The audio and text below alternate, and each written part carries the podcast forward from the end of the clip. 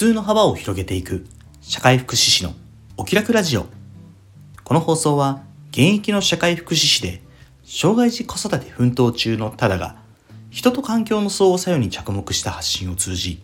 皆さんの中にある普通の幅を広げ誰もがお気楽に過ごせる社会になるためのヒントを共有するラジオです。皆さんおはようございます。社会福祉士のただです。3月3日今日の放送を始めていきたいと思います。よろしくお願いします。今日はひな祭りですね。3月3日ですからね。うん。まあねうちはね僕男3兄弟なんでひな祭りとは無縁の世界に生きてきたんですよね。そうそう。そして結婚してからも、まあ、生まれた子供は男の子なので、ま、ひな祭りはねそんなにイベント的にはないんですけどなんとなくねあの妻がひな祭りメニューみたいなのをね作ってくれたりする、まあ、今この月はねそういった春めいたメニューを作ってくれるのでご飯がね楽しみな時期になりましたね。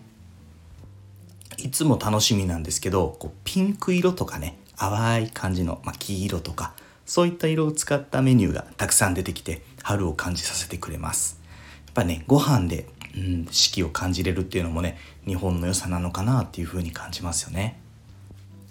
まあ、ちなみにね、えー、男性的には3月3日ひな祭りはね、まあ、僕の世代とかだとこち亀のりょうさんの誕生日なんですよね。うんなんかね3月3日が来るとりょうさんを思い出す。そんな一日でございます。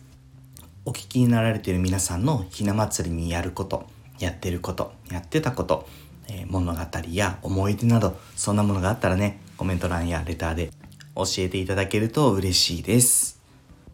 さて本題です。えっ、ー、とね今日はね本題というかもうすぐ終わりたいと思います、えー、健康大事だぞっていう話なんですけど小さい子を育てている最中のお父さんお母さんは認識あるかもしれないですけどコロナ以降なんか数年で感染症流行ってないですか？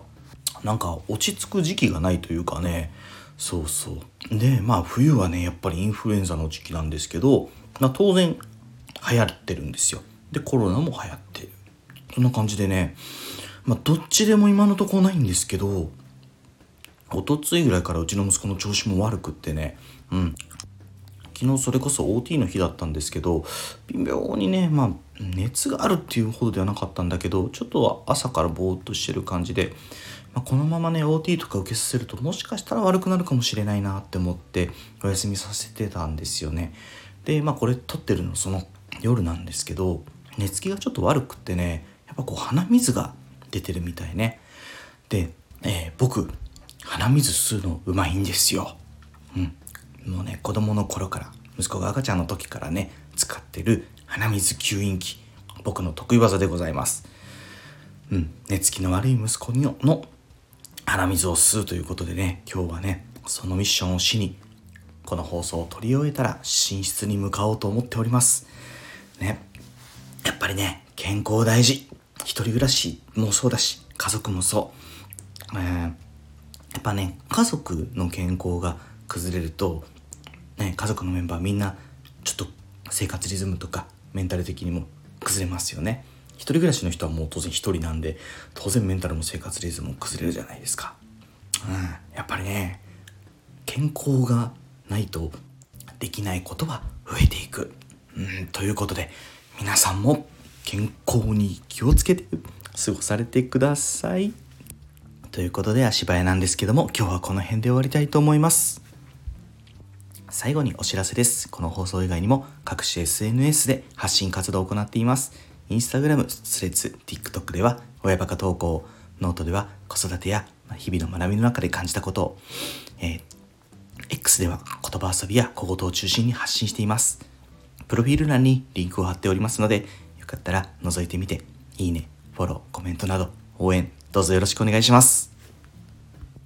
それでは今日も素敵な一日に社会福祉士のただでした。またおいで